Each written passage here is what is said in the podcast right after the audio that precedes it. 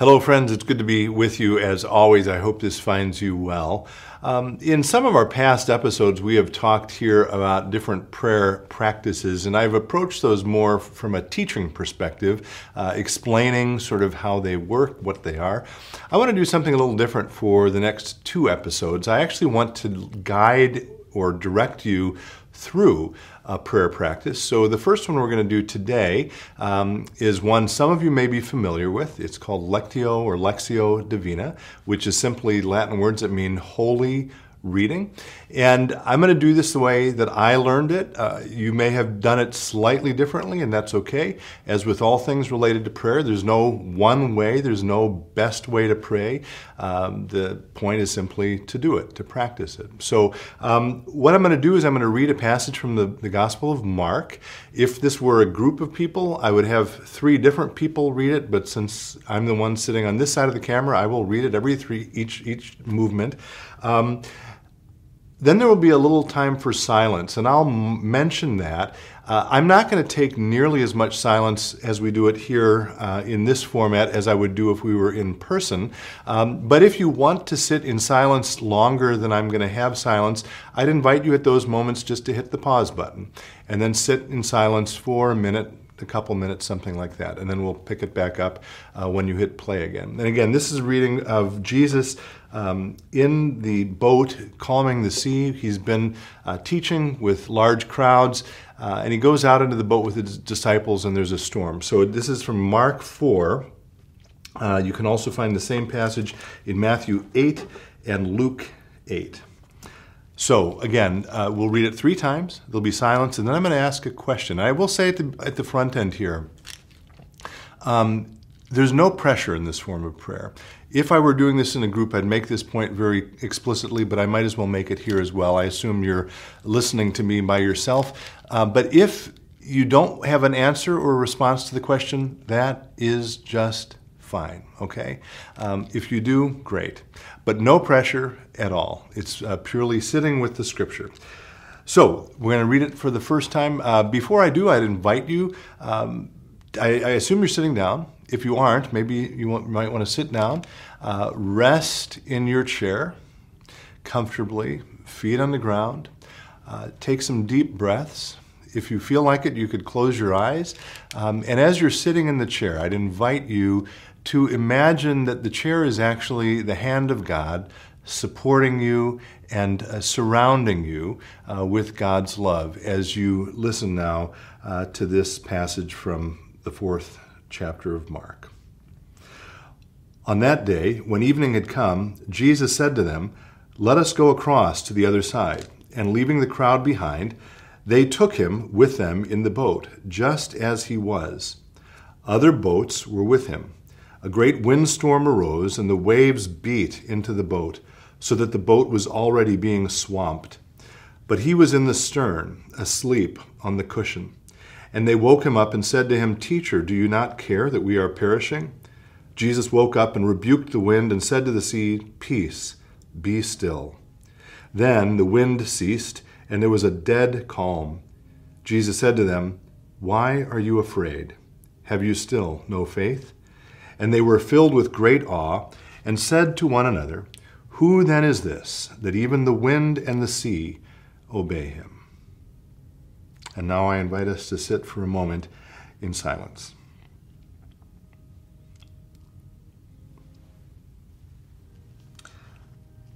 So, the first question for you after hearing this passage the first time is Was there a word that stuck out to you? And if we were together in a group, I would invite you then to say, I heard, and then fill in that word. So I'm going to invite you actually now, either in your own mind or out loud, to name that word. What did you hear? What, what single word from the reading did you hear? And now the second reading. And I'll have another question for you after that again from the fourth chapter of Mark. On that day, when evening had come, Jesus said to them, Let us go across to the other side. And leaving the crowd behind, they took him with him in the boat, just as he was. Other boats were with him. A great windstorm arose, and the waves beat into the boat, so that the boat was already being swamped. But he was in the stern, asleep on the cushion. And they woke him up and said to him, Teacher, do you not care that we are perishing? Jesus woke up and rebuked the wind and said to the sea, Peace, be still. Then the wind ceased, and there was a dead calm. Jesus said to them, Why are you afraid? Have you still no faith? And they were filled with great awe and said to one another, Who then is this, that even the wind and the sea obey him? And again, I invite you to take another moment of silence.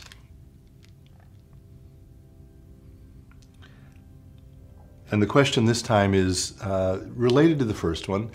Was there a word or an image that came to mind for you? And again, uh, if there was, I'd invite you now to name it either out loud or silently uh, in your own heart.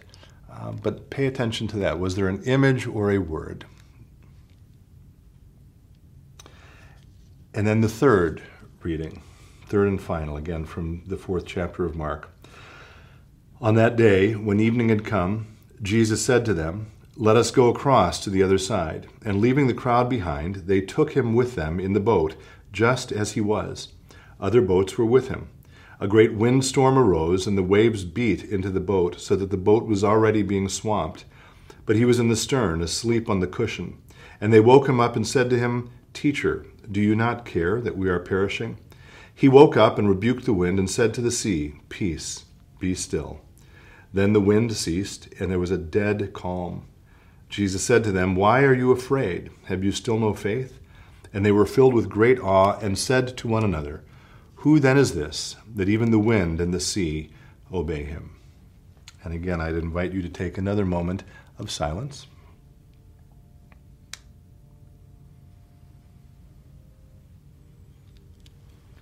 And the final question, and again, there may not be a response to this, and that's okay, but the final question is in that last reading, and having heard it three times now, do you hear God or Jesus saying anything to you, asking a question of you, inviting you to stop doing something, inviting you to do something, inviting you to reach out to someone you know to offer a word of forgiveness, to request forgiveness from someone? Is there anything that you sense God trying to say to you? And if so, I'd invite you to sit with that for just a moment.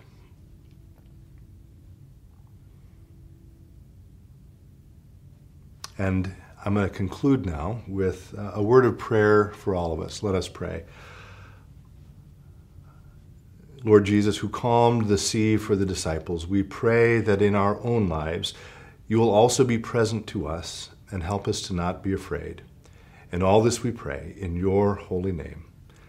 Amen. Doing this form of prayer is different, I would imagine, in this kind of setting than it is in person, but I pray that it was um, an introduction to this form of prayer for some of you, and maybe uh, a reminder for those of you who have practiced it before of an important and meaningful way that we can be present with God and allow God to be present to us. Thanks for being here. As always, be well. Stay in touch, and God bless.